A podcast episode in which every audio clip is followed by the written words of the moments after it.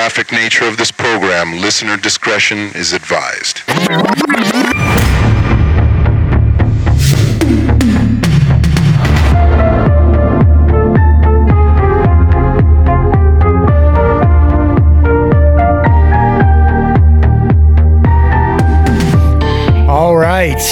Gary Michael Schultz, and this is Cinematic Quicksand. I would like to introduce the man who lives every single day of his life in the fast lane, my co host, the Doge. Yeah, damn right. About to uh just grab that steering wheel, hit the open road, roll down the windows, and turn up that Nelly Furtado. I'm like a bird, and just ride into the sunset, bud. It'll Yeah. probably have a calming effect on the subject matter of this particular episode, Road Rage. That is you, dude. If you're uh if you're not blasting uh Pantera, you're you're beeping or yelling at somebody in the other lane, dude. That's that's the Show some of- respect. I multitask. You you do drive like an octopus, dude. I swear to God, man.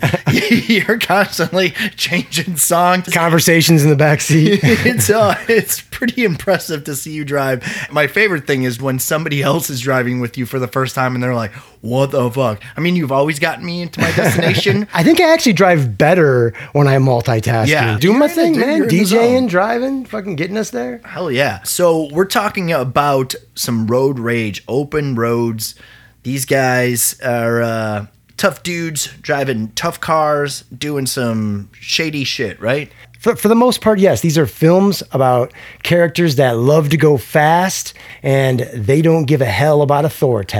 Yeah, they don't fit into your box, you know? They're not they're not going to live your life. They're a different type of breed. Oh, yeah, man. They're out the box. Don't box them in. Yeah, man. So, it's good um exploring these types of films with these protagonists and and their car and so like you know the relationship between that and you know some of these are life affirming you know you go on a quest and some of them are just you know um, shady dealings with a bag of money and a car you know Really, all the protagonists are anti heroes. And often, as you'll see, they symbolize more than just their own immediate journey. I know I'm getting deep on you, right, man? well right on well i think once you put this thing in drive All right. First movie is 2007's Death Proof. Is it safe? No, it's better than safe.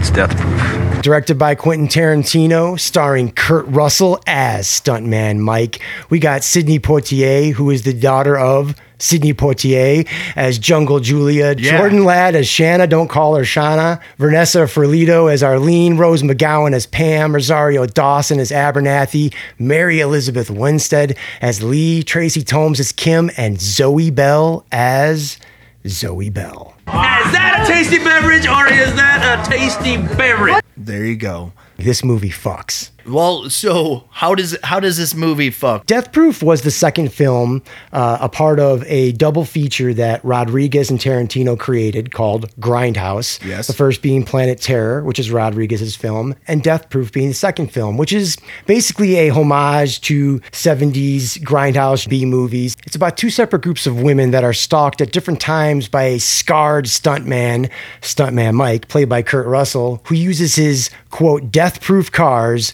to execute his murderous plans. Did any of them survive? like when you talk about Death Proof, I feel that it hits bigger as a whole, you know, with Death Proof and Planet Terror and the fake trailers Yeah. and that experience that like when that movie came out, that was awesome because it was just like, I'm gonna go spend five hours in the theater and watch some badass movies. Yeah, it and was that's great. like that that's never happened. I mean, that's like i at least in my life where like two premier directors were like let's just release movies together. And it was a cool experience. And i think that that's what like one of the things that might have hurt death proof too because it's, it's a tarantino movie that gets forgotten because it was with something else you know Yeah, yeah, but this right here was an event. It was them homaging the things that they grew up on that they loved. And dude, everything from the the coming attractions to the fake trailers that were done by the likes of Eli Roth and Rob Zombie and Edgar Wright, like this is where Machete came from, dude. Right, You exactly. know? Machete would have happened without this movie, and it's it feels like you know it was definitely for a certain group of people. Us, And I am in you those people. hopefully- yeah, it's definitely you, dude. I mean, this yeah, this was made for you. Do you guys like the thing? They like it better than no thing. rewatching Death Proof, I've seen it, you know, uh, multiple times. I gotta say, sometimes I thought it was a little bloated, a little self indulgent, but Tarantino knew the assignment. He did that type of grindhouse movie. I think that the movie does drag a little bit in some of the early dialogue scenes, but if you're a big fan of exploitation films of the 70s or a fan of Jack Hills, for example, who did Right. Coffy and, and Foxy Brown and Switchblade Sisters, those films were shot in like 15 days and didn't have much of a budget. So you typically had four or five scenes that were action packed and you had to pad it with something, which was usually a lot of dialogue that often inexperienced actors couldn't handle. So Tarantino aesthetically is spot on with this. You know, in Death Proof, there's probably like five or six actual locations that aren't in a car. Yeah. The movie sets itself up and then it goes to a bar and it sits there and we get to learn this group of characters and we feel like we're going to follow them. And then an absolute bananas twist happens, which is what you come to expect from Tarantino. And then the next thing you know, we're following a whole different group of people. Wow, that's fucking scary. Yeah, well, I wanted it to be impressive. it was like the perfect timing because like you're watching this, especially after you know you watch uh, um, Planet Terror, which was just bananas from you know Yeah, just buckets of green blood. yeah, you get some insane trailers and you get this, and then you're like, all right, man, it's Tarantino dialogue talking about hit music and this and that. And you're like, what? What is even? What's going on? And then it starts, and you're like, yes, I love this. You have stuntman Mike at the bar. Being cool, scarred up. I mean, it's Kurt Russell being Kurt Russell. I mean, th- there you go. He picks up Rose McGowan, takes her to his car, and you're like, oh, what's going on? And right when he's pulling out of the parking lot, that line when he's talking about, you know, left or right, and Yep. she says right, or And the whatever. whole movie flips and then itself. the bottom drops, and you're like, oh, hold up.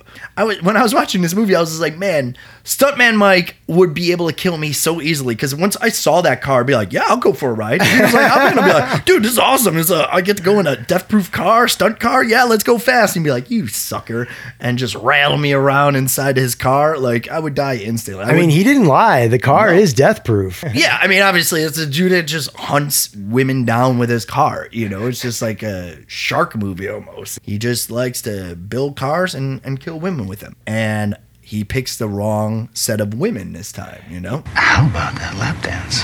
This film is a homage to those great car movies of the 70s, like the original Gone in 60 Seconds and Vanishing Point. In fact, the car that Kurt Russell drives is a replica of the car from the original Gone in 60 Seconds. And later on, when we introduce ourselves to Tracie Thoms and Rosario Dawson's characters, and of course, one of the greatest stunt women alive, Zoe Bell, playing herself, they go and they take out the car from Vanishing Point. Oh, it's just so good. Yeah, it was a good looking car. And she plays Ship's Mast. Yeah, Which is the most insane car stunt. yeah, so what what is Ship Mast? What's that game? What, You take two belts, like Yes. the ones you would wear around your waist, you strap them to each door, you hold on to the ends with your hand as you ride on the hood of a car that's doing 90 miles an hour, like you're on the ship's mast. Right. Oh, It's fucking insane. I'm more of a Teen Wolf uh, guy than Ship's Mast. like that is insane. You know, segue in high school, I had a friend who was driving through the neighborhood and his buddy got on top of his van and did the Teen Wolf surf on top of the van. The cops pulled him over and arrested the driver. And uh, the guy right. who was actually doing the surfing just walked away. so, yeah, that's where I grew up. I was just like, oh man, Gary's gonna tell me about how this guy is in a wheelchair because he was teen wolfing. I'm like, oh. No, no, no, I wouldn't do that to us. but no, I mean, really, we're bearing the lead here because when you think about Death Proof, you think about two things: Kurt Russell being awesome, obviously, and Obviously. you think about the final 20 minute car chase. It's some of the best stunt work I've I've ever seen when it comes to cars. I mean, they did all that stuff organically. Tarantino wanted this film to feel like a 70s film, so he shot it himself instead of hiring a DP because he didn't want it to look too good. Yeah. Um, and it's gritty as fuck. And it's just full of this weird mix of testosterone and metal and, and these really strong female characters in the second half, especially. Tracie Thoms doesn't get enough credit. She kills this dialogue. I'm the horniest motherfucker on the road! She channels it, dude. I think honestly, like how we were talking about, you know, grindhouse movies kind of have like poor acting a little bit. That and that's kind of really, I think the first set of girls, their their acting was a little, you know, Too cool. uh, yeah, yeah, and then And then he brought like you know I think that there's Rosario Dawson in the second Yeah, half. Mary Liz Elizabeth- Winstead Yeah, like those are yeah. you know stars now. So it was interesting how he did that. But that I mean that final car chase is just crazy. I mean this girl's on the hood of the car getting slammed around, and it's just there's no big visual effects. It goes just on right and on there. and on. And it's like, just you're trapped in the middle of nowhere. Yeah. There's no place to go because there's no place to go. Oh man, as you're watching this movie, like like I said, the first half starts off really slow and then it gives you a little taste, and you're like, "Yes, I'm in." And then it just drags it out again, but then it just delivers so hard. Yeah, the ebb and flow of this film definitely has peaks, but when it does peak, those twists are what you come to expect from a Tarantino film. I know this movie out of his filmography is not his most popular, but I'm here to remind everybody that this movie's fucking awesome. That if you go into it with these expectations, you're going to see some of the best car stunt work ever and you're going to be thoroughly entertained. Well, damn if you ain't so sweet you make sugar taste just like salt. Yeah, I totally agree. It's just like you you have to judge this film based off of Grindhouse films because it's what he he was just like I'm making one of these movies. It's going to have some scratches on it. It's going to have some jump cuts and and missing frames and a small plot, but that's what those movies did and that's what he wanted to make and he nailed that, you know. Yeah, that's probably actually what I love the most about it is the lack of plot, um, which I think Yeah. will be a common thread in lots of these films. I'm just more interested in digging into the characters Yeah. and and the reasons they do the things they do. I totally agree. So, uh, some fun facts about this: Tarantino got the idea for this movie uh, from Sean Penn. Um, What? yeah, yeah. So Tarantino wanted to buy like a Volvo when he first got like kind of popular because he didn't want to die in some auto accident. You know, he felt that Volvos were very safe cars, and Sean Penn was just like, you know, you could just buy like any car and give it to a stunt team, and they can make it death proof for like ten or fifteen thousand dollars Cha-ching. and then la like of course like anybody said the word death proof. death proof I mean, car. yeah Done. that's all he needed you know That's great. and then also the next time you watch this is you can see Kurt Russell in the background of that uh, diner scene eating. Really? I've seen this film 10 times. I never noticed Yeah, that. he's and he's quite noticeable. you yeah you would notice In fact, I noticed other extras in the background this last time we watched it, and I didn't see him. yeah Holy shit. He's back there, dude. As we were talking about, you know, Tarantino and his relationship with this movie, it is true that even he said that this is not his best movie. You know, he's not saying it's a bad movie, but he would probably put this on the bottom of his list of his favorite films. And it was the only movie since Reservoir Dogs that wasn't nominated for a major award of mm, his. Mm. So, but again, that's he didn't make this movie Yeah. for awards. No, you know? this Like, movie made was it- made for the fans of these kind of films and maybe to introduce these kinds of films to a new audience. You know, I mean, for me, man, this film does not go on the bottom of his stack. you got to watch his movie for what he was trying to do. You know, you're like, all right, cool. He was trying to make a grindhouse movie. Boom, and he did. Yeah. Oh, come on my ass. We said every time. So as we talk about how cool Kurt Russell is, he almost wasn't the man behind the wheel. Mickey Rourke was attached to this movie, and it was just the agents playing hardball, just not getting back. And then finally, Tarantino was like, "Ah, fuck it," and then just went to Kurt Russell. Yeah, And it's Kurt fucking Russell. Yeah. I mean, come Yeah, on, man. exactly, man. I also think that his character being stuntman Mike brings a level of satire and empathy to what would be a really dark character, especially if Mickey Rourke played him. Yeah. Not that Mickey Rourke can't be empathetic because the wrestler is phenomenal. I don't know, man. I just love me some Kurt Russell, bro. I want to talk about how horrible these friends are to to Mary Elizabeth Winstead. Yeah, so they they go and they want to test drive the car from Vanishing Point. So they're like, "Hey, he's not going to let us take this car. This crazy hillbilly who is at least stereotypically dangerous. Maybe he is a creeper, maybe he's not, but he sure looks like a creeper." They do as much as possible to make him look and sound like a creeper. they're like, hey, you know, let's take this car, but uh, for like collateral, you can just have our smoking hot actress friend Dressed like a cheerleader. dressed like a cheerleader, Who they said was there filming a porn movie. who's already like half asleep. They're like, "Cool, we'll be back." And then and then the movie when the movie ends, it ends. So we have no idea what happened to her. Like as they're celebrating, you know, Yeah. your friend could be just on a meat hook. Where's that sequel to when they go back and now they have to kill that other guy? I think They- Eli Roth directing that Yeah, one. there you go.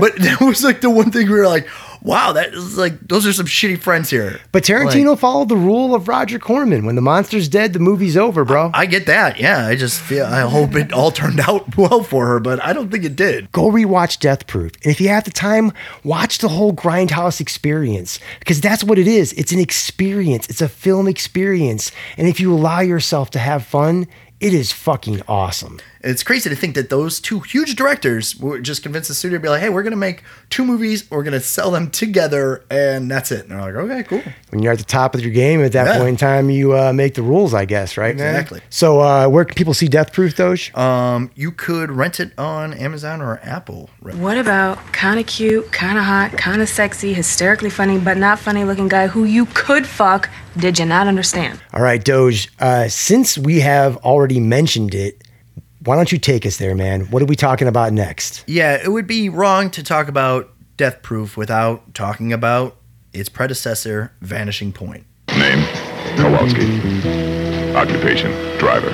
Transporting a supercharged Dodge Challenger from Denver to San Francisco. Vanishing Point, 1971, directed by Richard Sarafian, with cinematography by the great John A. Alonzo. Hmm. Now, Stunning cinematography. Oh, we don't typically give the shout out of the cinematographer in, in the intro, but that's what really makes this movie. Yeah, the cinematography Really in this is magnificent. John A. Alonzo also did Chinatown and the original Magnificent Seven, so he was no slouch. No, but his photography in Vanishing Point, I mean, it's breathtaking. So, starring Barry Newman as Kowalski, our driver, and then Cleavon Little as the DJ at Super Soul. Super Soul. The last American hero. So, Vanishing Point, much like Death Proof, a little light on the plot, but Kowalski is a hot rod driver who delivers cars cross country. While he's driving across country, always seems to run in trouble with the law enforcement, probably because, you know, he's smoking speed or Yeah, I and- mean, it, yeah. and driving fast. He- he's popping pills and doing 120 on average. so- yeah, so that, that kind of um, gets the cops' attention there. Now he uses speed to get himself up. This particular cross country trip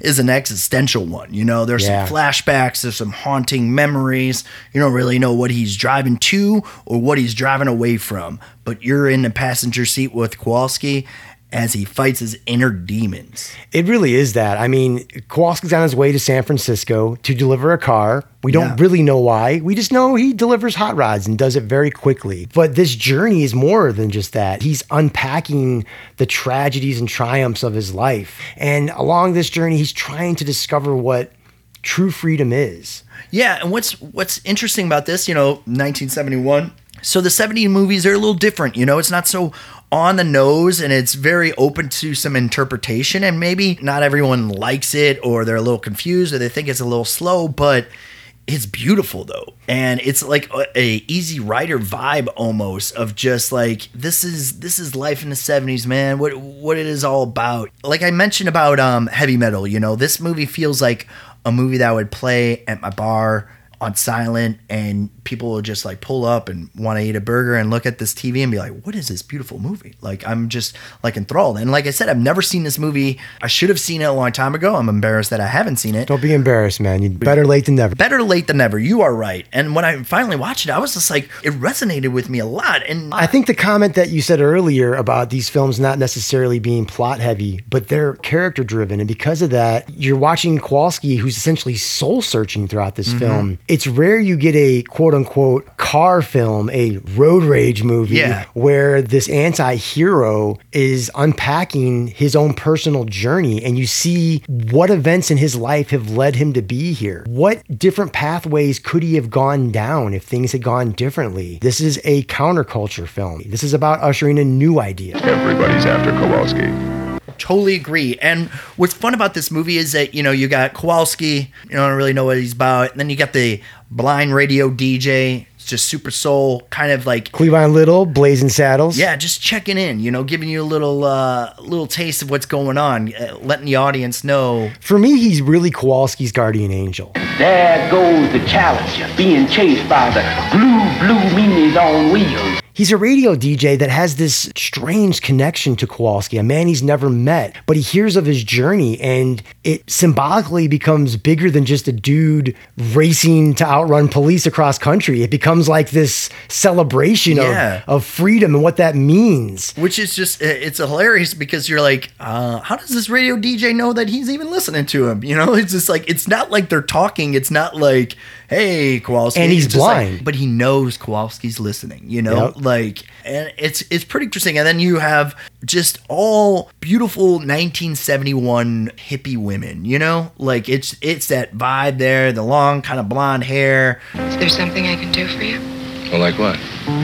Like anything you want. and just naked as the day they were born, just vibing out. Yeah, yeah. Well, um, Smoking what's interesting about that is that most of the females that are are feature players in this, uh, it- there's a flashback in his life where you realize Kowalski lost a woman that was very special to him, and all of these women that he meets along the journey kind of look like her. They all look like and that's obviously intentional. It's it, it's symbolic, you know. Right. This thing that keeps reminding him of the person that he is and has been. And I gotta, I gotta say, you know, when you think about seeing uh, a naked woman on a motorcycle, like at first I'm like, oh, that sounds really sexy. But when I saw it in a movie, it made me nervous. Dude, you were so uncomfortable. She's riding very nude on a motorcycle in the desert. You Yeah. know that seat's hot. That's a hot seat. That's a There's hot some seat. dirt and just rocks just flying up. It's just like, all right, just put on some basketball shorts, girl. Like you can go topless, that's fine. But it's just like it just makes me nervous, makes me uncomfortable. And like I was like, no, what are you doing? Come on, stop it. But yeah, I gotta say, man, uh, I really, I'm very happy that I watched this movie. It really kind of captured a moment for me that I didn't know about. This character's journey, if you allow it to wash over you, is beautiful and relatable and tragic, and it's it's just life, man. And the resolution of his journey is the only way it could resolve. It's about freedom, man. About freedom, man. You know, It is. I'm really happy that when we watched it, that you did love it, because it was going to be a really difficult discussion if you didn't. Yeah, right. I know. You should have just forced me down and showed it to me earlier because I, I was just like, nah, I'm, I'm happy with that. it's one of these films when you describe it maybe it doesn't sound that exciting but when you watch it it is a beautifully made film it's a character piece it's exciting It's Really got does. a badass What, car what what's this badass car? What is the official badass car? Uh, 1970 Dodge Challenger with a 440 in it Ooh, white on white That's a that's a V8. yeah four, four, 440 is a V8 For- brother I should have I should have preferenced this whole episode with a. I don't know jack shit about cars. I, uh, I drive a Honda Civic and I like zipping around. You know, I'm not I'm not a big uh, car guy, but I can appreciate it. yes know? and I'm a nerd that loves Yeah. cool old American muscle Yeah, definitely. Um, you I are just do. American muscle car type of guy, and I'm like, eh, whatever. I'll get a Vespa. I'm not. I'm not so. Uh, you know, I don't have that love affair with cars, but it is kind of interesting because a lot of these protagonists do. I mean, it's a relationship with their car, dude. I just never had that really so much with, uh, you know, an automobile. You Not ever had that with, uh, relationship? Jean-Claude Van Damme I mean, we had some moments, of course. You know, I try to I try to keep them right, you know, and, and be nice to them. Closer, closer to our soul hero in his soul mobile. They're gonna get him. So a little uh, fun fact here. Um, so we have that white Challenger, you know, and you're watching this movie and you know that there's some metaphors and, and that and you're like, oh, what does this white car represent?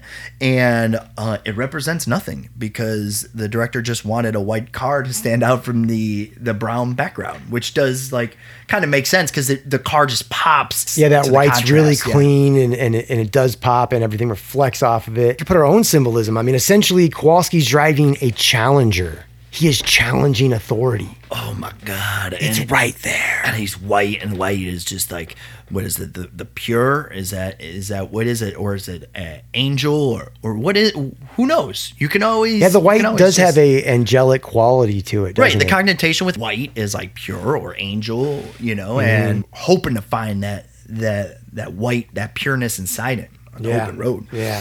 um, one thing is like kind of interesting too is when you know when we make movies and you want a car, you want somebody to drive a car, you know, you have to get that car cleared.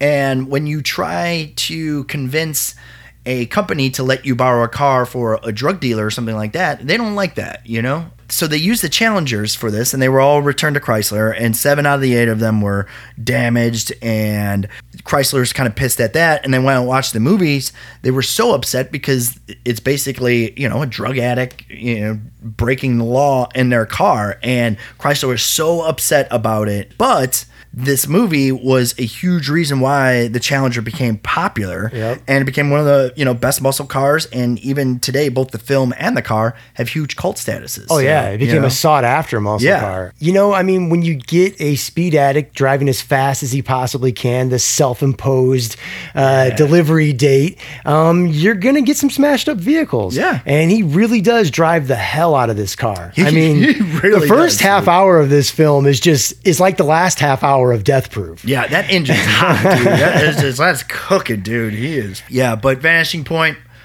dope movie. Uh, if you want to see it, you're gonna have to rent it off of Amazon or Apple. But I um, highly recommend it.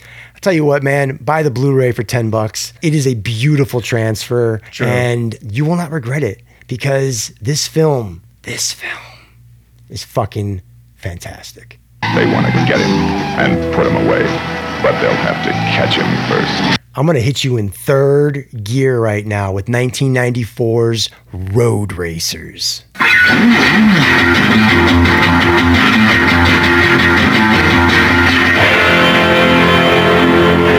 Directed by Robert Rodriguez. I know we mentioned him when we talked about Death Proof, Yeah. even though it's Tarantino's film, but Road Racers is one of my favorite low budget films from the 90s. It stars David Arquette as Dude Delaney, Salma Hayek as Donna, John Hawkes as Nixer, and William Sadler as the Sarge. The film is about a rebellious 1950s rocker played by David Arquette who has to confront his future, local thugs with knives, and the crooked town sheriff, all while trying to keep his girl and find his own path. I ain't gonna run. Not from Teddy. Not from his crooked father. Not from anybody.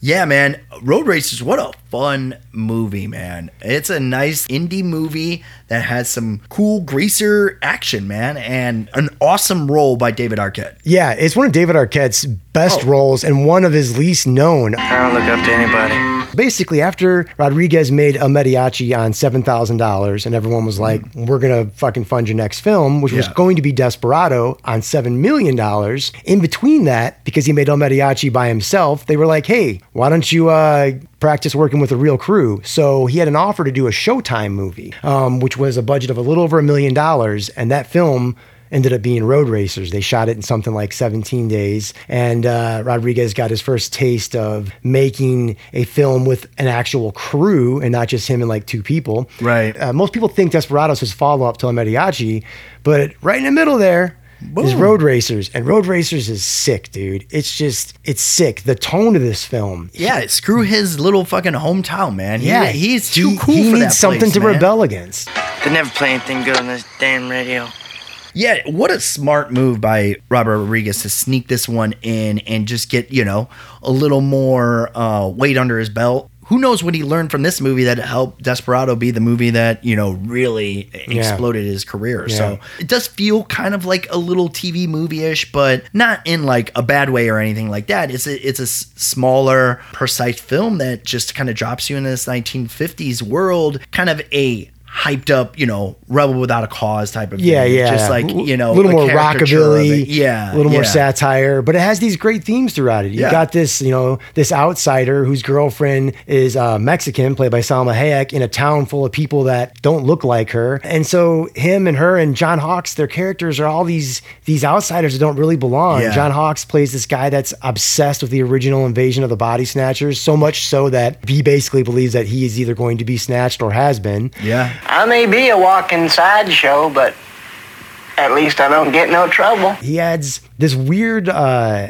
interesting like humor but also hits you with the knowledge every once in a while Yeah, no, exactly. Where you're like eh, John Hawkes, eh, just baby John Hawkes. Yeah. just like you're like, oh, look at him, and he's kind of weird and so obsessed with this movie. But then, then he hits you with some uh, heart, and you're like, dang man, he's Yeah. really he really cares about his friend. He really wants to get out of this town.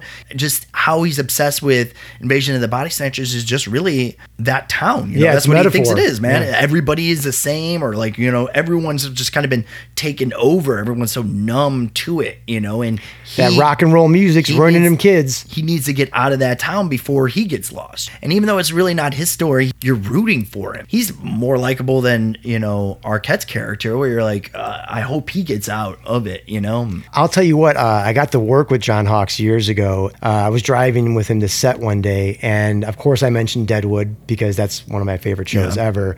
But I was like, John, you know what I really love is road racers. And he was like, Road racers? You know road racers? and uh, uh, I think he was really pleased.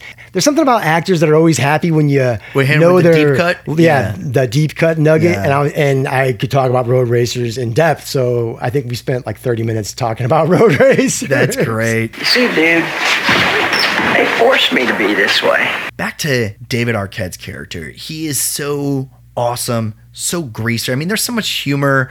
You talk about like him greasing up his hair, like this this scene of just the globs and globs of grease that he's throwing in his He hair. that puts looks more just like- lube in his hair than you have on an old diesel. Dude, it, it looks like horse cum that he's just combing into his hair. It's the grossest fucking scene. And he's just And it's in like this oil can looking thing, and it's just so much of it. He's been making you look like a fuck up. It's a really long setup for a really funny payoff. Yeah, I mean, yeah, he really goes far out of his way for that joke, which I can appreciate. But when you first see David Arquette, like we last we talked about the Stooges last week, but my favorite Stooges song, is "Search and Destroy," yeah. You're a street walking cheetah Yeah. with a heart full of napalm. And that's really what I think David Arquette's character is in this movie. How he just slinks into this open shot in his shoulders and he's like slinking through this crowd. And you're like, damn, this dude's got swag, bro. He is in it. Salma Hayek is the hottest chick in this whole fucking town. Like nobody in this town. And all the mean girls are just totally hating on Oh, her. Of course. I mean, Jealousy. Yeah. And then he just grabs her, and when he kisses her, he leads with the tongue, which I gotta say, that's like, is a pretty powerful move. His tongue is straight out of his mouth and goes right in. He leads with the tongue when he's dropping her off at home in front of her adopted parents. Oh yeah, so he goes all tongue, and you're like, right on, man. Zero fucks given. But he he's such an interesting character, and it's like you know, it's about the decisions that he's making, you know. And there's this time of like growing up, and you know, you want you want to follow your dream, or do you want to prove people wrong? I think there's a lot of pride messing with this character. Yeah, you yeah. know? He's trying to decide,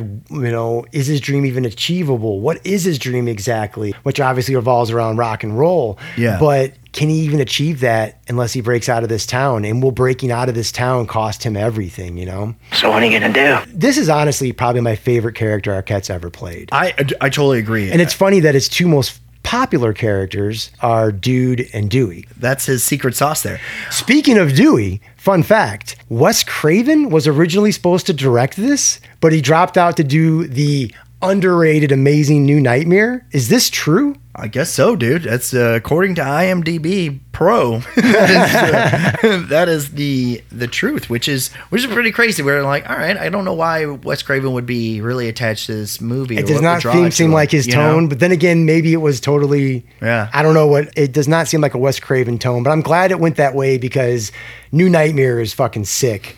And this movie is such a great vehicle, Absolutely. literally and figuratively, for Robert Rodriguez to have in his career. And was I wrong? This film was shot in my lucky number Yeah. amount of days. I I was gonna wait to correct you until the end, but yes, 13 days, dude. 13 days. There's a lot. I mean, it feels like you know it is kind of a a smaller film. I mean, the scope eh, there's a, Yeah. a few locations and that, but still a lot to do in 13 days. That's crazy. Yeah, yeah. Kick some ass. Um, what we haven't really talked about is William Sadler playing the big bad. You know, the cop that's just Oh. always busting uh, David Arquette's balls. He has a prick kid. The man who loves like- pigs in a blanket more than anyone. There's this four minute scene when he's talking about the pig in a blanket that his mom made him, and it's in his like front pocket. He You're takes like, an extra one out of his What are you pocket to give to his partner. Like, uh, don't get me wrong, I like a good bagel dog. No, but then his partner goes to eat. He goes, "No, just smell it. Smell it. You got to learn to use more than just your eyes and ears in this job." Yeah, and you're like, Somehow smelling that pig in a blanket. it is Robert Rodriguez does does go way out of his way for some jokes in this movie, which I totally respect. I mean, you got the grease joke and the pigs in a blanket joke, and you're like, all right, you've committed to that. It was like, you know, about eight minutes of screen time for like two jokes, but you know what? I appreciate it. What's funny is that there's this awesome scene with David Arquette in the car and he's playing the guitar behind his head, you know, guitar Yeah, solo yeah. behind his head while Salma Hayek is on top of him making out. And you're like, well, this is the coolest fucking thing. Here, you play something. Well, you don't like the kind of music I play. Just play something. It's literally the coolest moment is to be in some classic American muscle, to have figured out how to wire your amplifier into your car so that you can play your electric guitar, Yeah. jam some blues chords, and make out with Salma Hayek. Yeah. I mean, that's winning. Totally. And uh, William Sadler's like seeing him from a distance, and he was just like, he ain't shit. This is like, no, actually, you are wrong. Yeah. He is the shit. That's, Yeah, the, that's yeah. the coolest thing. He ain't shit. Why you watching, bro? He ain't half bad. He ain't shit. oh man, um, Road Racers. So, Doge, where can people watch Road Racers besides my living room? Yeah, you're going to have to rent this one on Amazon or Apple or YouTube. You ain't doing nothing. You're gonna spend the rest of your days right here in this little town. And you're gonna die here with one of my burgers in your hand. And that's it. All right, Doge, what do you have next for us?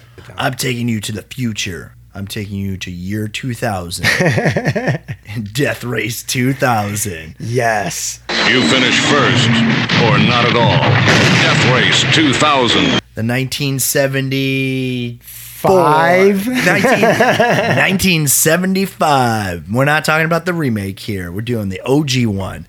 Directed by Paul Bartel, starring David Carradine as Frankenstein. You got the namesake Sylvester Stallone as Machine Gun Joe, and then Martin Kove as Nero the Hero.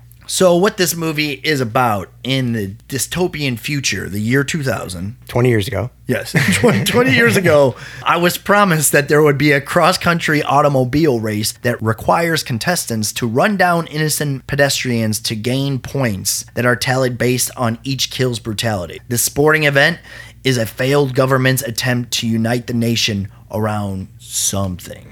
Every car a deadly weapon. Every spectator a potential point. So it's kind of like Roman gladiators. Yeah. uh, unite everybody around something, except this is an insane cross country race where the drivers try to run over Yeah, innocent drivers civilians. are just driving East Coast, West Coast, and running over people on the way there. And some people want to be run over. They want to sacrifice themselves for these drivers who are like modern athletes, movie stars that people are obsessed with. You know, Yeah. The two megastars, the Tom Brady, the LeBron James, you would say, is David Carradine and Sylvester Stallone. you know? Yeah, this is pre Rocky Stallone, the year Yeah. before. Stallone essentially plays the heavy. You know, Myra, some people might think you're cute.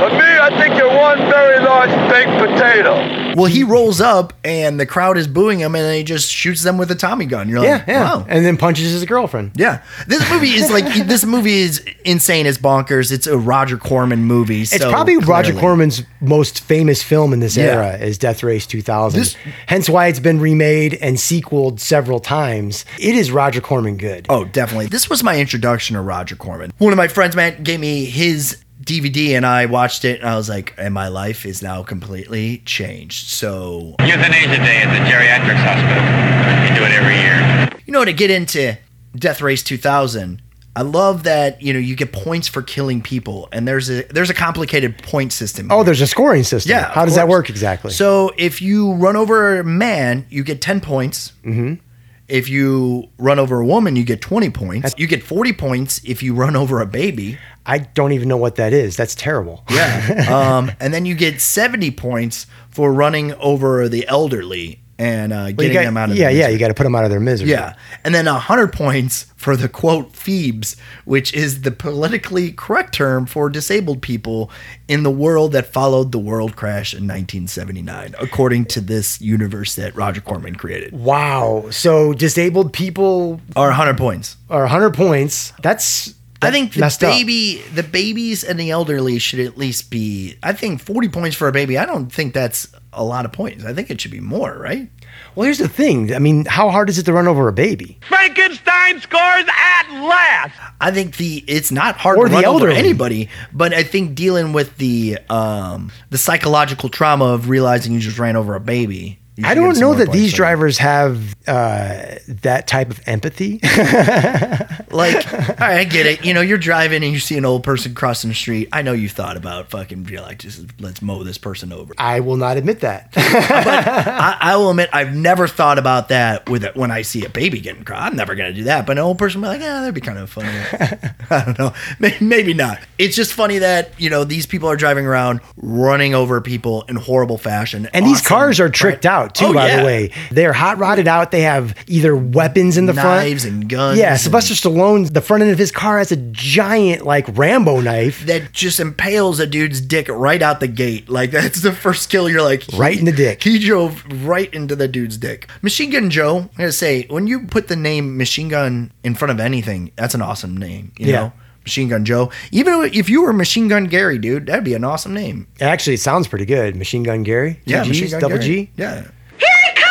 But yeah, this movie's ridiculous. Again, you know, talking about guy in the car on the open road. Frankenstein's got a uh, agenda of his Yes. own, and it may not be what you think it is. This current society is being controlled by Mr. President, and it's essentially a dictatorship. Yeah. And there are these, I would call them freedom fighters, and they're trying to stop the race by any means. And so you have that kind of political commentary along with this just, I don't even know what you would call it. It's just so insane. It's just like the premise in itself. Sign me up if I get to watch a movie where people drive across country and run over other people and they're doing a race. It's- you know. It's essentially Cannonball Run if everybody was a mass murderer. yes, exactly. A neat kill. That's the only thing. I wish there was a little more Cannonball Run to it. You know, like Well, they only had 80 minutes to get the whole movie squeezed in. This is a Roger You Corman know, budget, bro. Wish that it was just like nonstop, boom, in the car, drive. Then they like stop every night and have like weird like sex or whatever. And when they're not on the road, I don't really know what's going on in the movie.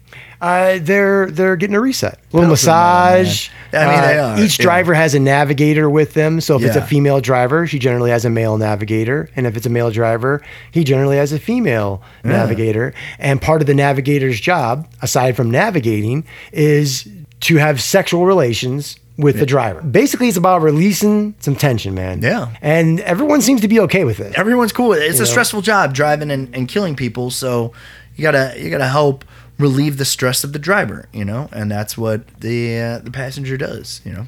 Uh, Can we? What can we talk about this movie that it's just really? It's a nice. I don't even know what it is. Here's I what don't it know. is. This film is insane. Yeah. It's like a ultra low budget Mad Max film. It's hard to talk about without giving away too many spoilers, but I will say that Frankenstein may or may not have a grenade hand. Yes. now, what he does with that, I'm not going to talk about. And yeah. But yes, you heard that correctly. His hand might be a grenade. exactly. What do you got for fun facts for us, man? So there's a 33 body count in this. 33 dead bodies. 33 dead bodies in this? Yeah, in 80 what? 80 minutes? It's not bad. Yeah, it's not bad. It's not bad. It's okay. good. It's pretty good. According to Roger Corman, though, some of the several of the custom cars that were featured in the movie were later sold to car museums for way more than it cost to build them. And I'm sure he took that off the budget And you can bet she'll be getting both ears for that one. Uh, Roger Corman claims he has never lost money on a film, hence, he is the greatest independent producer of all time. But one thing I noticed is so they're starting on the East Coast, right? Yeah. And then, like 10 minutes after leaving, they're on, they comment that they're driving through Pennsylvania, and it sure as hell does look a lot like California. They they hit that speed there, dude. They were like, boom, and in 10 minutes we're like, yeah, this race goes really fast. You're like, wow, they really covered a lot of ground here. I mean, yeah. I mean, you know. um, but David Carradine as Frankenstein, he essentially, I think, inspired not only Rob Halford's wardrobe in Judas Priest, but I think he was a big inspiration to Tarantino's character, the Gimp, in Pulp Fiction. You know what's funny is that David Carradine refused to wear leather in the movie, so the costume designer had to make like fake leather, make it look like leather. He did mm-hmm. not want to wear leather. He probably saw that like, hey, I'm not gonna wear a whole leather bodysuit on this low ass budget movie in the sun getting baked in this car, so you got to make something a little more breathable. So That that, wasn't actually, but he is definitely leather daddy in this movie. You're like, wow, there's a lot of leather here, dude. Why David Carradine took this role is that he was on Kung Fu forever. Which was the TV show that made him Yeah, made him who he legendary, was. yeah. You know, he had this feeling, you know, like if you're on a big TV show. Once that wraps, you need to do a movie quickly, or you're just going to be typecast as kung fu guy. So David Carradine's is like, I need to do a movie. Cool. Is this called Frankenstein and Death Race? That sounds insane. No one's going to confuse me with my kung fu character, and I'll do this movie. So literally, he walked off of the television show when it completed and right into this film. Yep, he was in it. I got another uh, fact is that Paul Bartel died in the year 2000. What? The, director? The director of Death Race 2000 died in 2000, at 61 years old. He got ran over by a car. You're what? No, I'm just lying. I was like, no fucking way. I want to see proof for that. But, but he did die. crazy. Uh, R.I.P. Sorry about that. But bet he wished he'd named that movie Death Race 2040. That's terrible, dude. Death Race 2000, awesome film. Uh, you can rent it on Amazon or you can watch it for free on Tubi.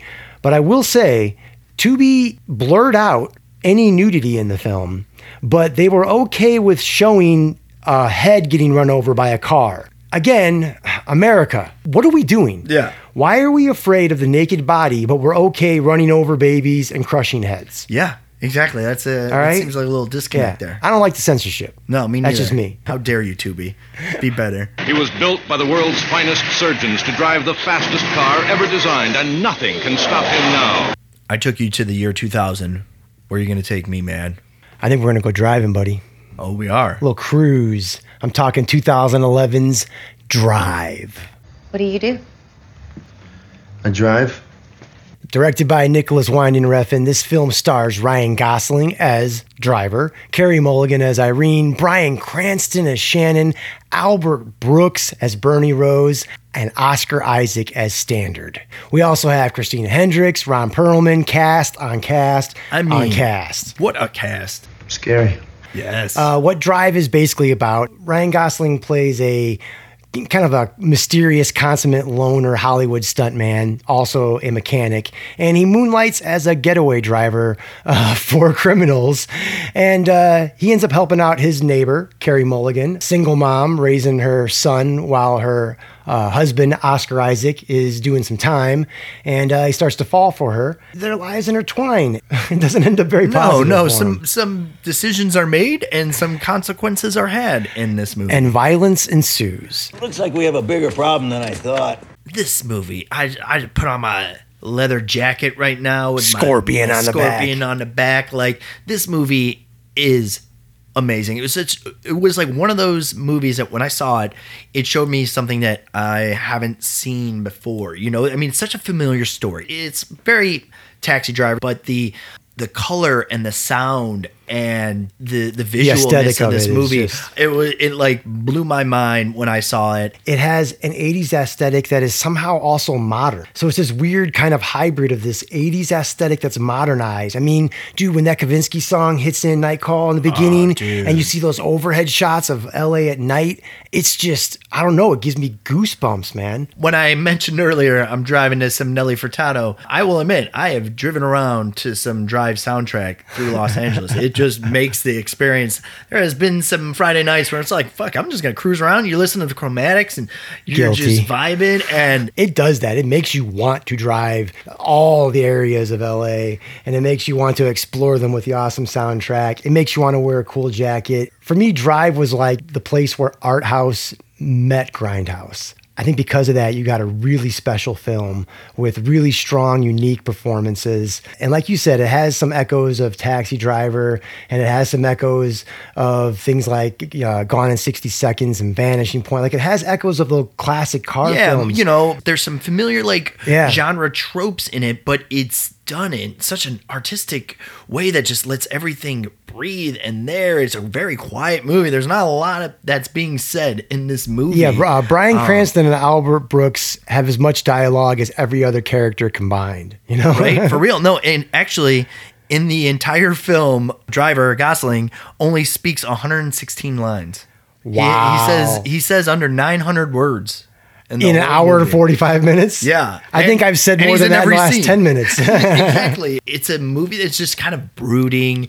It's on that surface, and you're just it's just like bubbling. And then when the gore and, and horror happen, the violence is not comical at all. It's terrifying. crazy, dude. It's Yeah. so gnarly. I think what's interesting too is that Gosling's character, Driver, he has his own moral compass. You know, there is the bag of money in this film, but he's not really concerned about No, that. he isn't. No. You know, he's concerned about the girl. He's Yep. concerned about the people that he values and whatever truth it is that he's seeking. From now on, every word out of your mouth is the truth. Or I'm gonna hurt you. And so you get this anti-hero, kind of a straight arrow, but he's not. Yeah, he is straight to the point, dude. There's no there's no bullshit about him. When he agrees to do a job, he's in and out. Five minutes. That's all yeah, he gets. When he he's has a ah, bop, va- he has precise. a That's rehearsed it. Like, speech. He has a rehearsed speech that he uses, and he tells people, "For the five minutes that we're doing this job, I'm yours, whatever happens. But a minute before, or a minute after, boom, I'm out." Yeah, right on. And that movie, how that movie opens up, it it's an awesome, you know, getaway that isn't super slick. It's no like Fast and the Furious. There's no, no But it has great no tension crazy, but it's just so smart. precise. Like every cut and shot, and you're like, whoa! The whole beginning was perfect. You know, he drives into the Staples Center, boom, ditches the car, walks out. Yeah, it's a great it's setup where you see matched, how he you maneuvers. know? He's not only a great driver, Yeah. but he's a guy that's two steps ahead of you, even if he hasn't said shit. driving like just a basic ass Impala with a souped up engine, but 300 just, extra like, horses. What's great about that is, is like you know, there's not that Ferrari car chase. It's not that you know muscle car ripping down the street. It's just an Impala, and you're like. Has this happened before? Have, I, have, have you even just yeah, because it's that idea that rob something. this is the most popular car right now uh, in Southern California. Let's soup it up so it's inconspicuous. Yeah. But when you need it, you got the juice. If I drive for you, you get your money. That's a guarantee. watching the credits, you're like, holy shit, everybody's in this and they are all awesome. Like, we haven't even talked about Bryan Cranston just being like amazing. Yeah, he, the- he's the mentor character to Ryan Gosling's character, and also the one that does the most talking. Who uh, has a semi-healed, broken pelvis, walks with a gimp, so you know he's done some dirt. yeah, he's a little shady. You don't know Old what's stunt up, guy. but, you know, is is there a double cross or is this this or that? You know, you these are some shady people that you're playing with. But Bryan Cranston is just so great in his heart. And then you have Albert Brooks, and you're like, Albert Brooks is a fucking heavy, as a very Yeah, scary. he dude. actually said in an interview, "Well, this is the first time I've ever killed someone in a movie." ah, and the slight pause. I was like, Yeah. "Has Albert Brooks killed someone?" And then we and he just totally threw us off. No, and he does have a very impressive knife collection in this movie. As a man that has many knives, I respect his knife collection. I mean, you know? yeah, he does some. He Some has some quality pieces, Like you know? that's Albert Brooks likes to get Yeah, in there. dude. This movie's cast is so deep that we didn't even mention Ron Perlman plays the other heavy, and he's fucking excellent. And then Oscar Isaac is like number seven on the call sheet, and he comes in with this small character as Carey Mulligan's husband that was previously jailed, and he's just he Oh, brings awesome. empathy to this character that is is not necessarily a good guy. It's just you see something like that, and you're like, oh, that's why Oscar Isaac popped and is now a megastar. Exactly. I mean, that's such a role that can easily been swallowed up. A regular actor who knows would have just been went away and it wouldn't have brought that level to it. But Oscar Isaac is so great, and you're, the, the tension between them two, two Yeah, you can't just- tell if oh, they're gonna so start killing each other like, right there, or if they're gonna be like, cool. does he know? Does he not know? Does he care? Is there like it, it's awesome how they kind of play that through. And they both have their own moral codes, and the thing that matches in their moral code is family. And that's where they find the common ground Family. that that family. When you get your money, his debt's paid. You never go near his family again. Um, that you know, even though Vin Diesel wasn't there, he was there in spirit. Yeah, yeah, he was exactly. Yeah, Yeah. Vin was standing in the background with the sunglasses. He would be proud. Yeah, yeah. uh, give me some fun facts about Drive. Um, well, Ryan Gosling replaced uh, Pube Jackman in this movie, dude. Whoa! So we would have had singing, dancing, adamantium claw Baron, Oh. talking about Hugh Jackman. Yeah, which would have like Nah, I'm No. all right. No. I love yelling at the top of his lungs, prisoners, Hugh Jackman, not consummate loner, quiet Hugh Jackman. That's what Ryan Gosling can do. Dude, what's so dope about Ryan Gosling? And to get in this role, he actually restored uh, a 1973 Malibu for the, that his character uses. He did it himself. Really? Dude. It's crazy. So this Like, dude learns jazz piano for La La does- he Land. He's dude. restoring He's gonna do it. He's gonna do it. Do you think he built a house for the Notebook? Yeah, of course he did. You know what? I fuck with Nick Cassavetes. yeah, there you go. If you notice, Albert Brooks' character has uh, no eyebrows in this movie. Is that what's weird about his face? to I- make him look more uh, menacing and scarier, which is something that Schwarzenegger did in Terminator One. You're right. And I like the fact that he plays essentially a heavy, a gangster. You know, he's a guy that does legal and illegal business. Yeah. And because of that, he crosses different kinds of lines and boundaries. And he, too, like everyone in this film has their own moral code Right. of when it's acceptable to take a life or not. Yeah, and it's tough to play a boss this scary and not be like ridiculous about it. You know, he's not uh, over the top. It's just Albert Brooks is everybody is so in sync with their character. You get out of here and you never fucking come back. You never come back. dude there's so many uh, kind of funny things about this movie so uh, bryan cranston previously guest starred in a 1998 episode of the x-files called drive and that was his first collaboration with the screenwriter of that episode Vince Gilligan. Holy shit. Breaking Bad. ultimately led him being cast in drive so it's just like a full drive circle Wow. he started from drive got breaking bad and then got drive That's nice. You know, What else you got for us? What's cool about Ryan Gosling's jacket in this movie is that a it looks awesome. It has a awesome scorpion on it, and it looks so cool. And everybody wants to wear that jacket because it's the coolest jacket I've seen. But what's cool about that scorpion on that jacket is that it represents something more. It's about the story where a frog agrees to carry a scorpion across the river if the scorpion promises not to sting the frog, you know? Yeah. So, hey, if you sting me, or I'm going to die and you're going to drown, you know? So it's trusting dangerous people. And that's what this movie is dealing with. But didn't that story end kind of like It ends with, you know, the scorpion stinging Yeah. frog and they're both dying. because So, he's, he's a scorpion? yeah, that's what he's going to do, you know? and it looks so fucking cool. Does that I count? mean, yeah, I mean, exactly. I would have also accepted he wears the jacket because it's fucking cool. Yeah, I would have yeah. been fine with that. I'd be like, yeah, you know what? Wardrobe like, A yep. So this story's been told, but apparently Nicholas Winding Refn and Ryan Gosling, when they first had their initial meeting over the film, it went just terrible. Uh, Nicholas Winding Refn was sick and he was delirious, and Gosling took that as a lack of interest in the film. So it probably wasn't going to happen. Um, but during their car ride home, the great REO Speedwagon came on the radio, and Nicholas Winding Refn just started singing along and bawling. And he turned to Gosling and said, "The movie's about a guy who drives around LA at night listening to pop songs." And if that hadn't happened at that moment, if that song had not come on the radio, Drive might not have happened. Wow. Damn. That's a story. Time for me to fly, dude. Damn straight, dude. Take it on the road, baby. Woo. Well, thank God, man. God bless REO Speedwagon.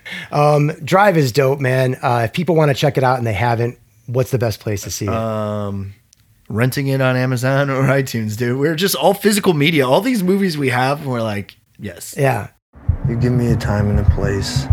I give you a five minute window. Anything happens in that five minutes and I'm yours. No matter what. Anything happens a minute either side of that and you're on your own. Do you understand? All right, Doge. Let's drop this into overdrive. Take us home. Boom. What do you got? I'm shifting to sixth gear and I'm going to be gone. And I'm going to be gone in 60 seconds. I didn't do it for the money. I did it for the cars. The 2000 classic. That's right. We're doing the remake, folks. Yeah. Not the 74. No, original. not the OG, which probably would be cooler, but we have to give love to our boys. So obviously, we're doing Gone in 60 Seconds 2000. Director Dominic Sena, produced by Jerry Bruckheimer. We got Nick Cage. Nick Cage. as Memphis Raines. Memphis Raines. Nick Cage should always have an amazing fucking name. Cameron Dude. Poe, Red Miller. When Oh. Cage gets an amazing name, everything just gets better though. No. I totally agree. I think all his characters should be named after like cities, like just Albuquerque Jones. You're like, fuck yeah, Tallahassee win. You're like, Oh, dude. sign me up for that Nick Cage movie. I will, I will do that sight unseen. Just, Yeah. just let me know that the character name Tallahassee win. I'm- That's I'm great. Okay, so besides uh, Memphis Raines, who else is in this film? We got Giovanni Ribisi. You know. Ribisi. Giovanni Ribisi. You gotta love Giovanni Ribisi because he's always Giovanni Ribisi. And then obviously you have peak Angelina Jolie, which watching this movie didn't realize that she was barely in this movie or had no point at all to it. But I digress. She's still in it. What do you think is more exciting, having sex or stealing cars? We've also got Robert Duvall, my boy Delroy Lindo, my boy Timothy Olyphant, Chi McBride, and the seed of James Caan himself, Scott, Caan.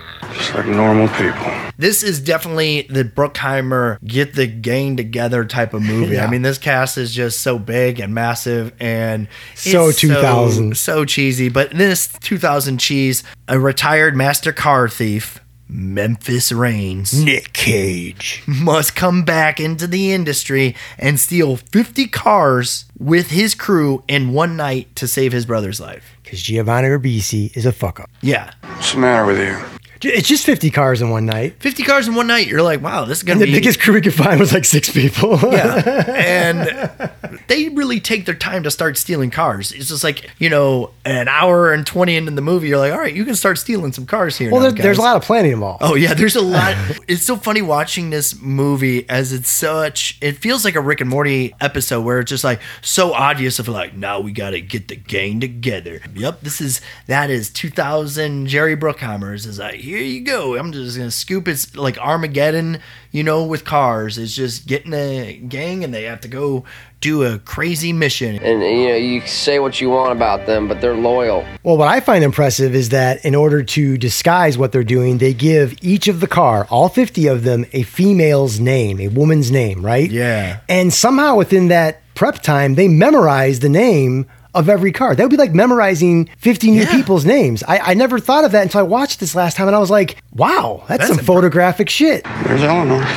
Nowadays, you just take a picture. Mm-hmm. True. Although I guess that would be evidence. Yeah, you don't want any. Eh, eh, yeah, you got to memorize that shit, dude. You got Delroy Lindo on your trail, dude. You don't want no evidence. You don't want no smoke from Delroy Lindo. No, my I, I don't. I don't. But this movie is just hilarious. There is no subtlety in this. It's just a There's good popcorn. yeah, no subtlety. movie. And what I really noticed about it is kind of what we spoke about in episode four when we did triple feature Nick Cage. Is that Nick Cage?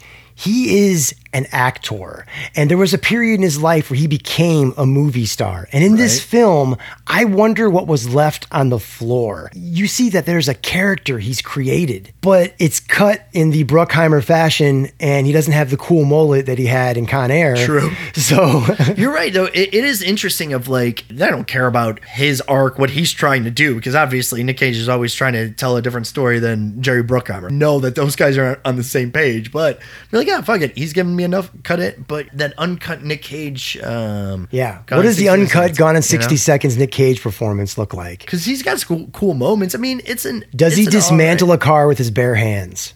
Oh, totally. Yeah, Or or he like just like freak out, you he know? just like sips the gasoline, like he like you know He drinks- tongues the, yeah. the gas. he tongues hole. he tongues the gas hole. I don't think we can say that. And we and this is our podcast. Jesus. that's, that's what that's what the the surface. Uh, You heard it here, folks. Nick Nick Cage. Cage tongues the gas hole. Jesus. Well, when you hit the wall, the same thing's gonna happen. Yeah, I think I would be a bigger fan of the movie if that happened. Watching this movie, it was just like a shot of nostalgia. Obviously, there are some cool cars in this. Uh, they do have to steal 50 cool cars. However, they're not all cool cars that they steal.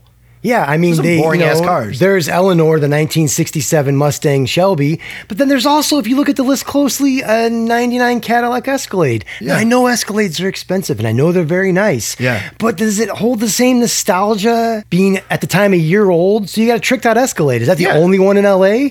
I bet like- you that's the only 67 Mustang Shelby souped up. Yeah. I'm just saying, man. It's, it was a weird collection. Yeah. Somebody had It is- very specific tastes. Yeah, I guess so. 50 cars, and they're like, let me get that basic shit. It's the one car, no matter how many times you try to boo, something always happens. But uh, this was a massive movie with a massive cast, a huge $90 million budget. It did Yeah. pretty well worldwide. It continued the end of that 90s Bruckheimer and Nick Cage, The Rock, Con Air. Yeah. You know, that, that, that whole feeling, it really is a bit of a nostalgia trip, even being, you know, a remake, which I guess we should talk about. This is based on the 1970 original film, also called Gone in 60 Seconds, which was directed and starred H.B. Halicki. It's crazy. He made a film after this and then decided to make Gone in 60 Seconds again. He called it a sequel. I think this was around 83. All he really did was take the original movie, reshoot some scenes, and was going to put it back out. But he died making it while doing his own car stunts. He died making Gone in 60 Seconds 2, I'm making air quotes, Yeah. doing a car stunt.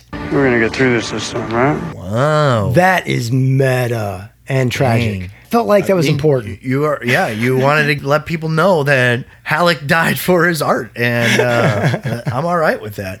Even Cage himself said this movie had like 70s B aura to it.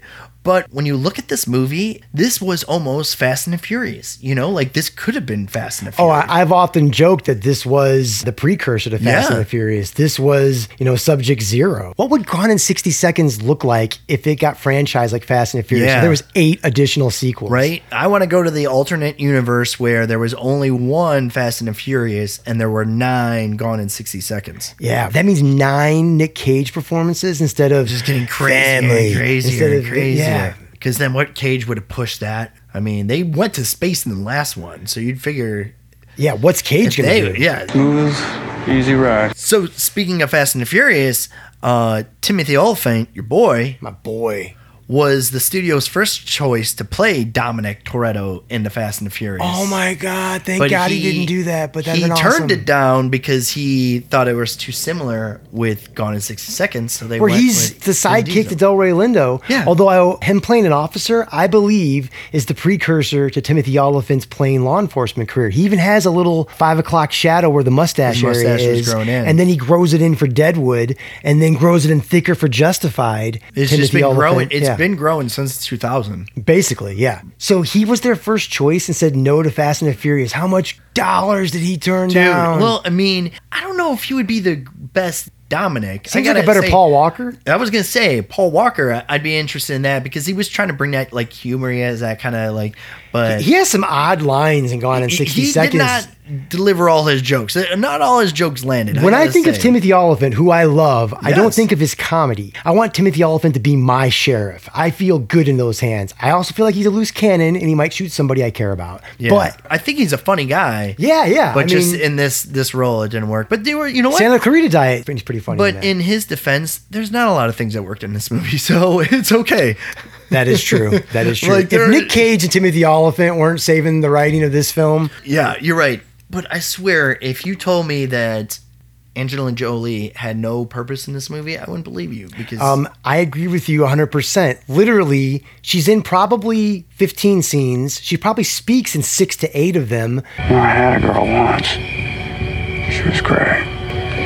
She was so great. Why'd you leave her?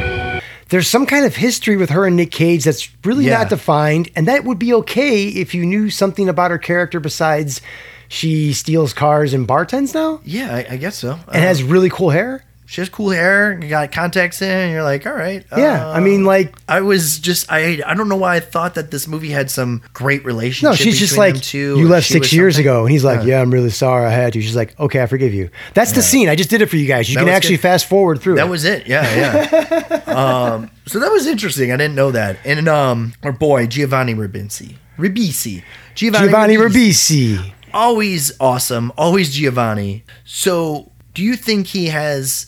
Does he hate Aaron Paul? Do you think that? Hmm. Because isn't he Jesse? Isn't he 2000 Jesse? Wow. Yeah, I mean, in some way, he's greasier, like Aaron Paul. He's this guy that's a Yeah. tragic figure, but has a heart. You you want him to do well, and you know he's always gonna fuck up, and, and Yeah. you're gonna be bummed out when he's sad, but you're gonna be like, "Come on, be better," and then he's just gonna continue to fuck up. You're just too That's old, what- man. Just too yeah, old. he was just too old for that. But it, I always thought that I was just like those guys, you know.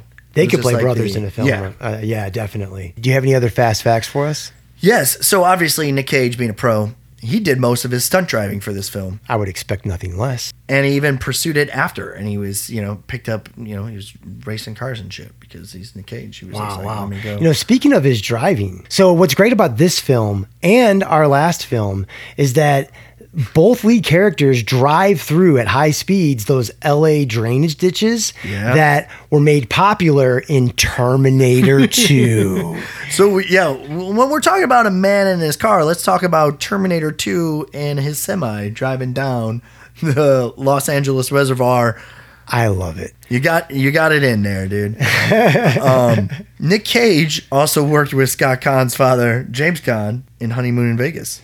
Uh, all right. Was there a lot of crazy driving in that? I don't recall. No, but you know, it's just working with sons and fathers. and then the title to this, Gone in 60 Seconds, in Greek was Come in 60 Seconds, which, oh, no problem. Come on, come on, come on, get on, get over with. So that movie was really fast. Yeah, right? there you go. Before you even sit down, before you even get comfortable.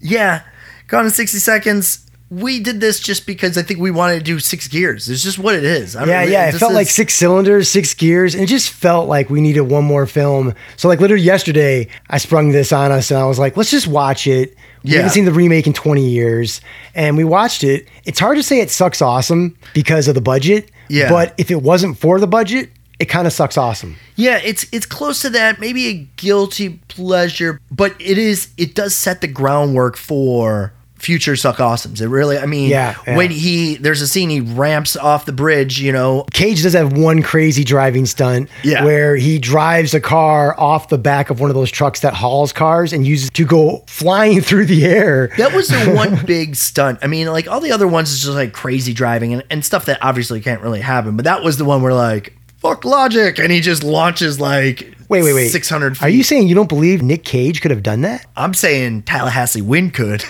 but Memphis rain. but yeah, that was like we're like, oh, cool, cars uh, flying now, and and you're like, right on. Fast and the Furious owes its entire legacy to the remake of Gone in 60 Seconds. I would say so. Yeah. Uh, Gone in 60 Seconds, man. A lot of fun, good popcorn film. Nick Cage. You put Nick Cage in anything, and I will give it a watch. Maybe it's because this movie was like always on like TBS or TNT. That's that's what it reminds me of. And it feels just like I would rather I'd wa- I'd like to watch this on TNT. It's like hang on my couch With commercials. With commercials, just let's take three hours out of my day to watch Gone in sixty seconds and just lay there like, all right, we're watching. Well, besides TBS and TNT, where else can people see Gone in 60 Seconds? Again, Gary, physical media rules all, bro. We did watch this on DVD. so you got to rent this shit, guys. I'm Yeah. sorry. I'm sorry, everyone. begging to be plucked. And I'd do it. I'd boost her and just blast to Palm Springs, instantly feeling better about being me. All right, Doge, that is all six gears of road rage. So if we're talking about anti heroes, driving fast, not giving a shit, sticking it to the man, we're Yeah. talking about road rage. We're talking about films like these. There's just something about just gripping that wheel and just you know maybe you're going out there to some bust some heads. Maybe you're going out there to just fix your own mind you know? Get right. and that's what all these movies really like kind of captured i thought. We had some cool fun cars that just like the the story speaks to you you know? They're just like the Yeah, I mean, I've always been attracted to stories about outsiders, and I think in certain ways, all these films echo that. And I'm not gonna lie, I love cool ass cars and films. So, you know, I was really excited to talk about these. yeah we're suckers for it i don't see anybody that's going to be bummed out when they see a cool car on screen you know i mean Yeah, it's- and if your main character has a cool jacket to go along with it, bam. Yeah, dude. Cool jackets, fast cars, hot chicks. You know, Yeah, I mean that's part of the recipe. I think. That's, you know, that's anti-establishment. Like, you know, I'm gonna I'm gonna listen to my own drummer. I'm gonna I'm gonna drive my own road. You know, it's I'm uh, gonna turn REO Speedwagon up to 11. Take it on the run, baby. yeah, dude. So I think it's time for us to fly. On that note, right on, man. Uh, I am Gary Michael Schultz. I'm the Doge, and this is Cinematic Quicksand. Fight for what you love, not for what you hate.